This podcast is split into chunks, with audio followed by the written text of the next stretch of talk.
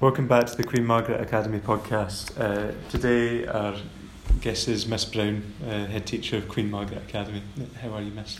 Good, thank you. Good, good. Um, so, uh, what school did you go to, and what hobbies did you have? What kind of things did you enjoy? So I went to St Andrew's Academy in Saltcoats, which no longer exists. It's now um, St Matthew's Academy, um, and there's St Michael's from Kilwinning.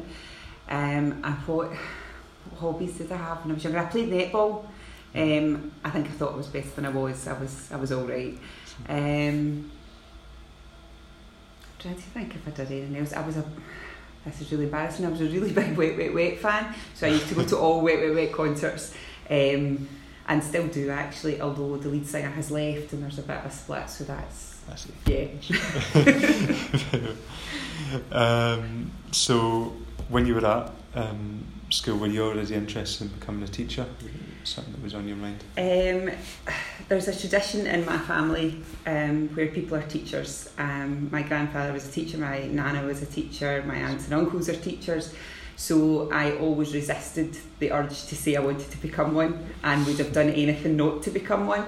Um, and I think also I probably wasn't the most academic young person, so I really struggled in fourth year.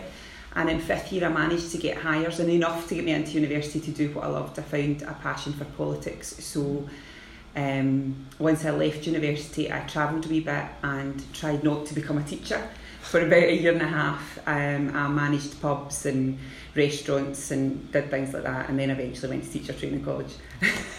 So, um, what did politics involve at university? So I went to Glasgow University and I did um, an MA in politics and social and urban policy. Um, and I think my real passion lay in looking at how the government as an institution can support um, a society to move on and be better and evolve. And that's what I really loved, although everything I learned is now completely out of date. uh, out of interest, where did you travel to? I I went to America um, and I took part in a kind of work placement scheme. So I I ended up in the Jersey Shore. Um, there's a programme on MTV that was filmed around the time of me being in Jersey Shore, um, and it was that area that I stayed in. Um, but then I did travel um, a bit, Philadelphia, Florida, and went round a lot of America, um, and then came back. Um, so, would you advise people should take time off uh, after school and go and um, gain some life experiences before going to university?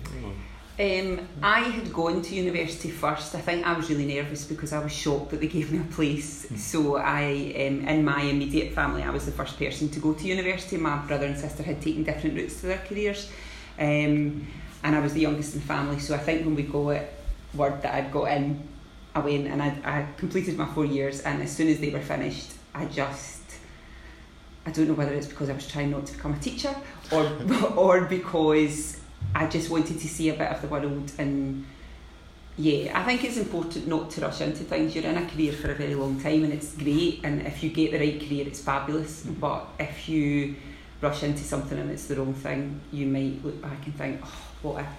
And when I was travelling, I was desperate to get back all the time. I was thinking, what am I missing out on? And I came back and it, the same people were in the same places doing the same things when I got back. So actually, I think if you get the chance to go anywhere, go go and just do it. Um, so, at what point did um, becoming a teacher uh, start? Oh, okay. At what point did um, becoming a teacher? Um, I don't. I don't know how to word this question. So, When did you give in to become Yeah. a teacher? Maybe the right way to ask it. uh, at what point did you give in? Um, about a year, I travelled for maybe about six or seven months, came back and was too late to apply at that point because everyone knew that's what I was going to do. So I waited another kind of year. So maybe a year and a half I resisted and then um, applied for the course and got in, um, which again I was really surprised about. Were you were you inspired by your family to go into teaching, or just the opposite? Um, yeah, no, I was, and if I'm really honest about it, there's some inspirational teachers within my family even now, um, and I think All right. So yeah. um, I think, for example, my grandpa, um, Eric Trainer, he was a teacher, and when he taught, he taught maths, but they, they split schools into two different. So there was sort of academic route and and the other route. Right. Um, so you had to kind of pass your eleven plus. But he taught in the school with um, young people who didn't pass pass that eleven plus, and I was always really inspired about how you engage all young people in learning, and that eleven plus always made me a bit uncomfortable. You know, if if at eleven there was a decision about where you were going to go in life, Yeah. and I think even to this day.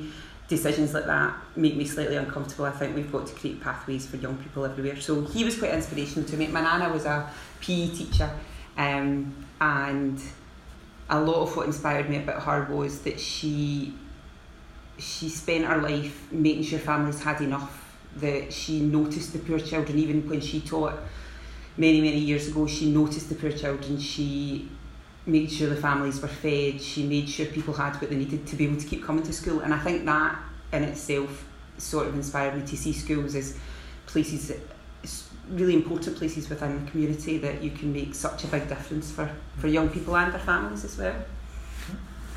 Um, so when did you first start to teach, and what uh, what was your position? Um, So I started to teach in 2002. I was the first year who were given um, probation teacher contracts. So um, that's quite normal now that there's a group of teachers that come into school. Um, I was the first group, and it was at Ardrossan Academy where my first post was. Um, I qualified the same year as Mr Campbell. Um, and, and in the same, he was history and I was modern studies as well. So I taught modern studies um, and I stayed in Ardrossan Academy until 2012 from 2002. Um, it was a great it was a great time and I loved being there. It was a great department um, and watched some amazing teachers teach um, the subject that I loved as well and learned loads.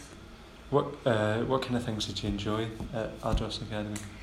Um, so starting with just being a teacher and kind of what you think being a teacher might be like and actually the reality of being a teacher are two very different things and I think um, Ardrossan Academy taught me how to cope with that. There was a great staff kind of social group and people looked out for one another.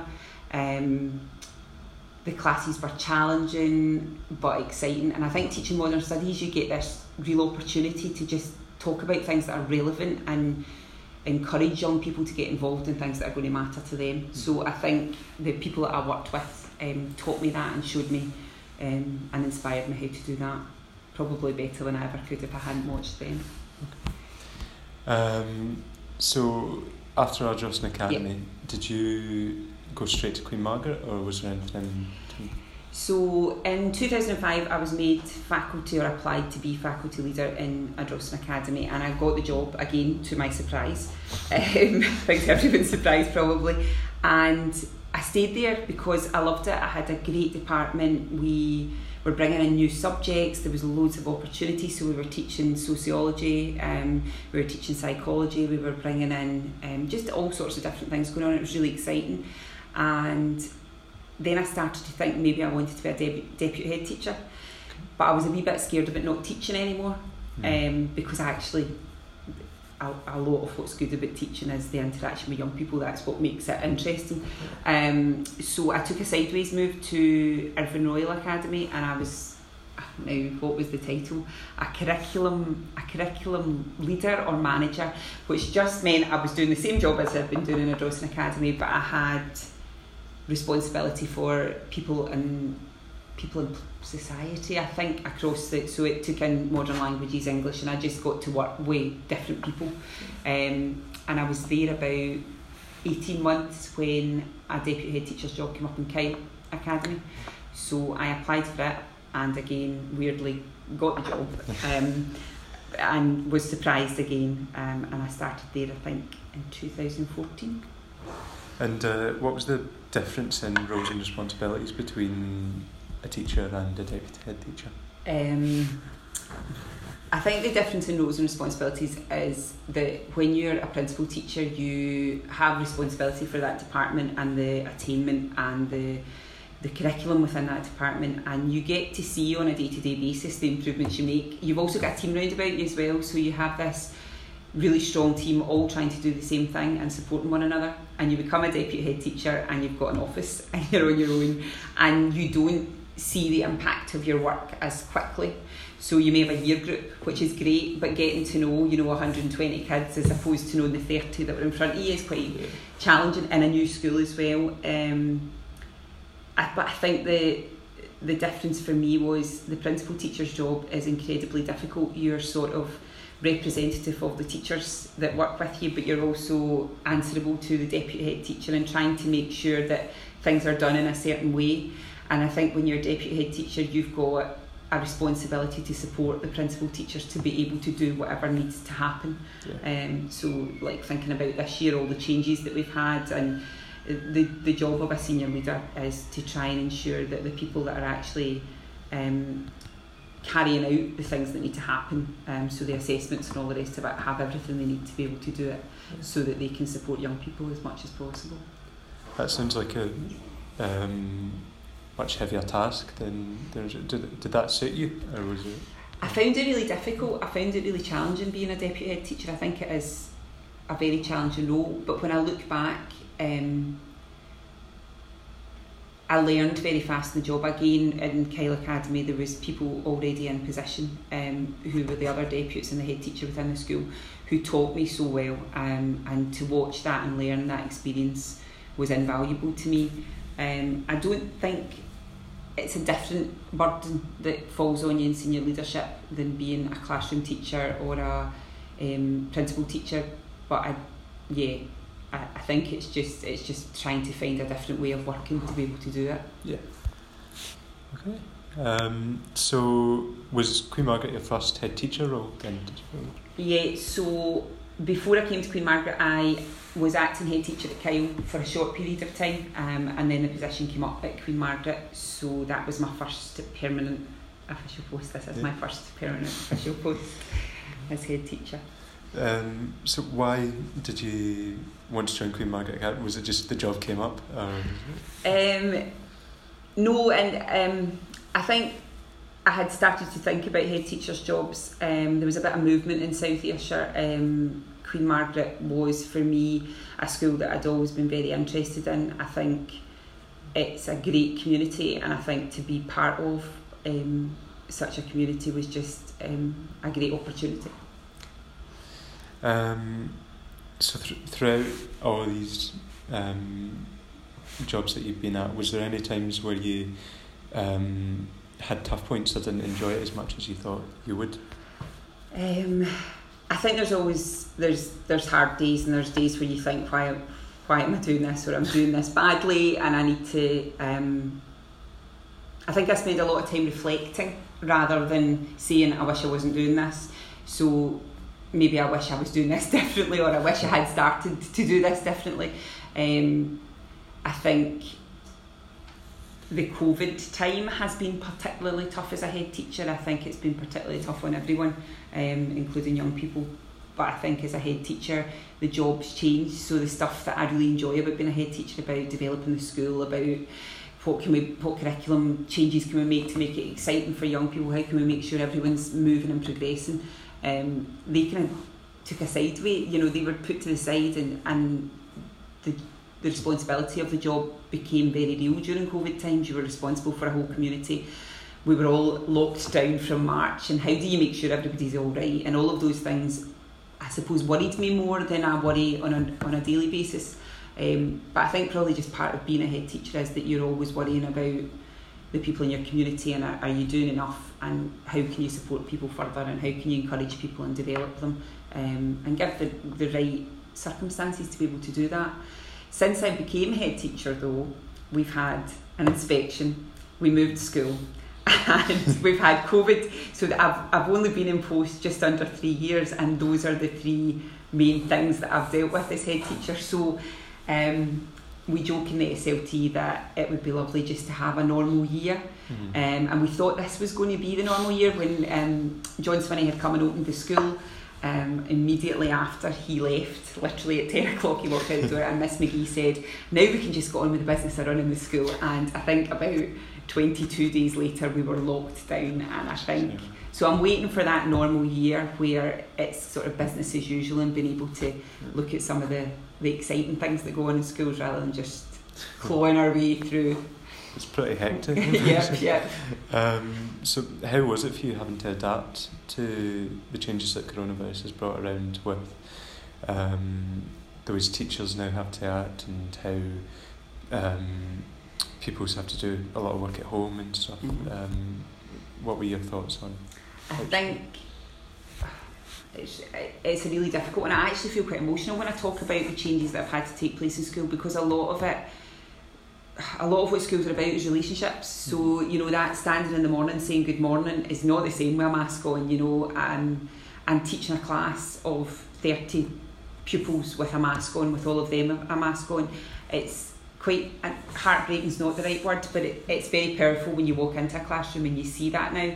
Um, and I think it's hindered a lot of the way that we normally, schools normally work, and I think that's really frustrating for me because relationships are absolutely key to everything that happens in a school, and I think some of that has been made more and more difficult by, you know, stay two metres apart and all of that, and we can do all of that and it's fine, but that pupil experience for me and staff well-being as well, I think you know, staff rooms are busy places and people interact in staff rooms and now they're not, they're not able to be. And I think that's difficult, just even having that support and a cup of coffee with a member of staff who's in a different department, who's feeling the same as you, sometimes just makes getting through the rest of the day less stressful.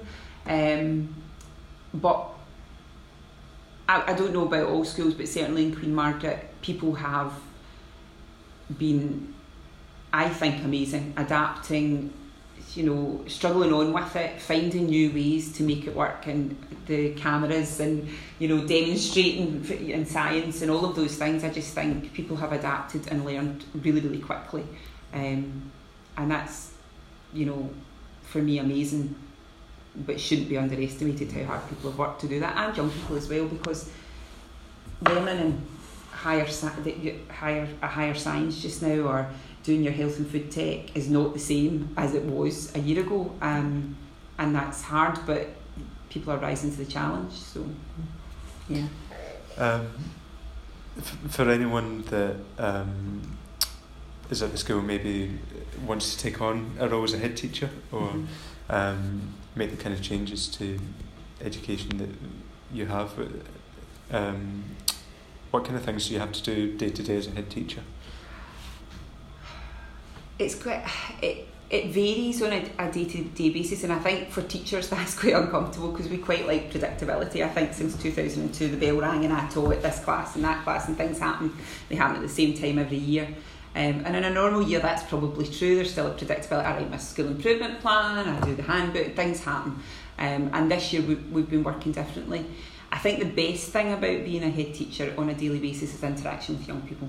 Um, I think the other thing probably is that you don't you you you could you can get trapped into spending a lot of time behind your desk answering emails writing policies but actually that stuff should come secondary to being out and about. Um, my dad who wasn't a teacher but um, if he ever talks to me and I talk about my day, he says, Well, why were you in your office? You can't be doing your job if you're in your office. And I think he's got a point.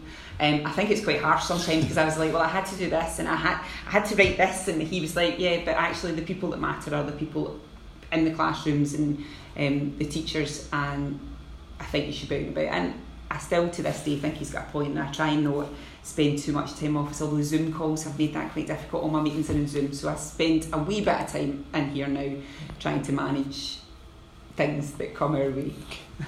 Um, what are your hopes for Queen Margaret in the future? Um, oh, it's such an well, it was such an exciting it's still like such an exciting time for Queen Margaret Academy. I think one of the the main things that for me is really important is that student leadership and seeing senior pupils take on roles. But more than that, I think, um, and this six year is probably a good example, and so was last year's six year about taking up those leadership opportunities. So, some of the committees that we've got going this year, the actual impact that they have is so, so profound. And being able to look at a legacy for that, I mean, how do you ensure that you give back to the school that you've been at for six years? How do you ensure that you leave something that the school can take forward. Um, and that's difficult because often six years carry out stuff, it happens, it's great, and then it doesn't really fit into the next year's model or the school's model. And I think um, this year's six year in particular have embraced the challenges of COVID and still are managing to get out there and support young people and um, and gain something for themselves that they can take forward, which is really important, and leave something behind that matters. And I think that's probably my hope as we go forward that the community group goes from strength to strength. Um, I could talk all day about the curriculum and how we need to develop a curriculum that gets people ready for whatever's out there. Um, and the the school system traditionally children had to fit into it and I think what we're very good at at Queen Margaret is finding ways that this that we fit the system to the young person um, and I'd like to continue to, to do that but I'm not going to bore you with curriculum but it is an absolute passion of mine and if you get it right for young people it opens up so many opportunities um, trying to think there's loads of things can, can I ask you one yeah. thing um, what um, if you had to make one change to the curriculum or introduce a subject or take out a subject, um, what what would you go for? I'm a modern studies teacher, Yeah. so my view is that we should be. Maybe it should be compulsory that everyone learns about politics. I think people need to learn to have a political conscience. I think we need to learn to question what the media is telling us. I think we need to learn to be vocal about things that will impact our lives, and I think there's a lot of disconnect between that. Um, so people don't really understand that by voting or being vocal about politics, that you can actually influence change, and I think it's really, really important to do that. Um, would that change the world? Would it make a difference to a young person's future? I think it probably would if we were all just more politically aware, but I think probably to blame that on young people is wrong. I think there's a whole generation of adults who rely on Just cut this out. that um, a whole generation of adults that rely on Facebook or Twitter and believe everything that they read and they only see posts that go along with their views because it you know that's how it's generated and I just think we need to challenge more, we need to read more, we need to get involved, we need to listen more to what people are actually saying and not the sound bites we're provided with in the news that make us believe that something is something. So actually I didn't think that that was going to be my answer to that question but yeah, politics for me. Um, how would you advise uh, people to look out for stuff like that um, where they're being misled, maybe, or um, how do you think that they should find um, more trustworthy sources when it comes to things like politics, which are I think it's difficult. I think you probably need to invest time. Um, you need to start to think about where you're getting your news um, and what the purpose of that article or Facebook post or Twitter post is. Um, I think reading reading widely on a subject, so not just presuming that if you've read an article in a set one newspaper or on one website or heard it on the BBC News that that's all the information. I think go and find out more about things. Um, there's so many more things that we should be reading about and challenging and you know fighting against as well. I think so. I think you need to read widely um, and you need to get things that you're passionate about and that you really believe change. You can change them, but you just need to find out enough about them to be able to challenge people who will tell you you don't know enough. cool. Um, do you have any advice for someone who would want to get into teaching? Um, It's the best job in the world. Um, I think well, I do. I still get up every day and I look forward to coming to my work. And my my job has changed, you know, from from when I started. But I still, regardless of what part you play in education, I think it's a great thing to be involved in. Um, I don't know if this is controversial advice. Go and do some other stuff before you become a teacher. We talked about that earlier about me travelling, and, and you know I didn't really have a very wide view of the world. I was in certain parts of America, but I think just having a little bit more experience, you know, coming out of school, going to uni, and then going straight back into school is quite challenging. It's quite hard. That doesn't mean you can't succeed. I just think it's nice to have experienced things outside of teaching. Um, and to bring that knowledge into teaching, I think sometimes that, that helps young people as well because it gives them something to think about. Um, it is the best job in the world, even in the times that we find ourselves in now. I can't think of any other job I'd rather do. Um, and I've got one last question. It's a traditional one. Um, what are three songs that played a part in your life or career? Oh. In my life or career, right? Um, you know, there's going to be a wet, wet, wet song in here. Go so, um, um, wet, wet, wet. Um, I think Temptation. And um, if anyone's going to go and listen to it, the version um, live in Glasgow Green, which was a free concert that we, put on to thank right. all their fans that I didn't get to go to because my dad wouldn't take me, um, in Glasgow Green. And it's a great version, and I really, really like it. And that's why, and I listen to it when I'm having a hard day.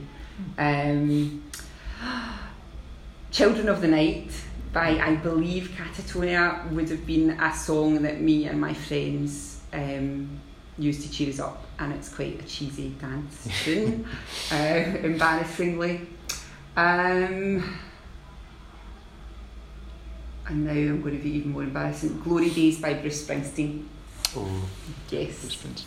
um, it's one of my favourites. I think it probably, when you think it, when I listen to it, I think about where where I thought I might be when I was at secondary school and where I am now, and are those two things where I would I want to be and just reflect a wee bit. And that's probably not what Bruce Springsteen meant us to do with it, but I like it. um, so, is there anything else you'd like to discuss? Or I don't know. Is there anything else you'd like to discuss? I think uh, that that's far quicker than some of the other ones. I know. That's not good, does it? No, it isn't. You're like, yes, it's very good. uh, right. So I'll do a wee editorial here. Um, uh, thanks for coming on, Miss Brown. Uh, been lovely having a chat to you, and uh, see you next time. Thank you.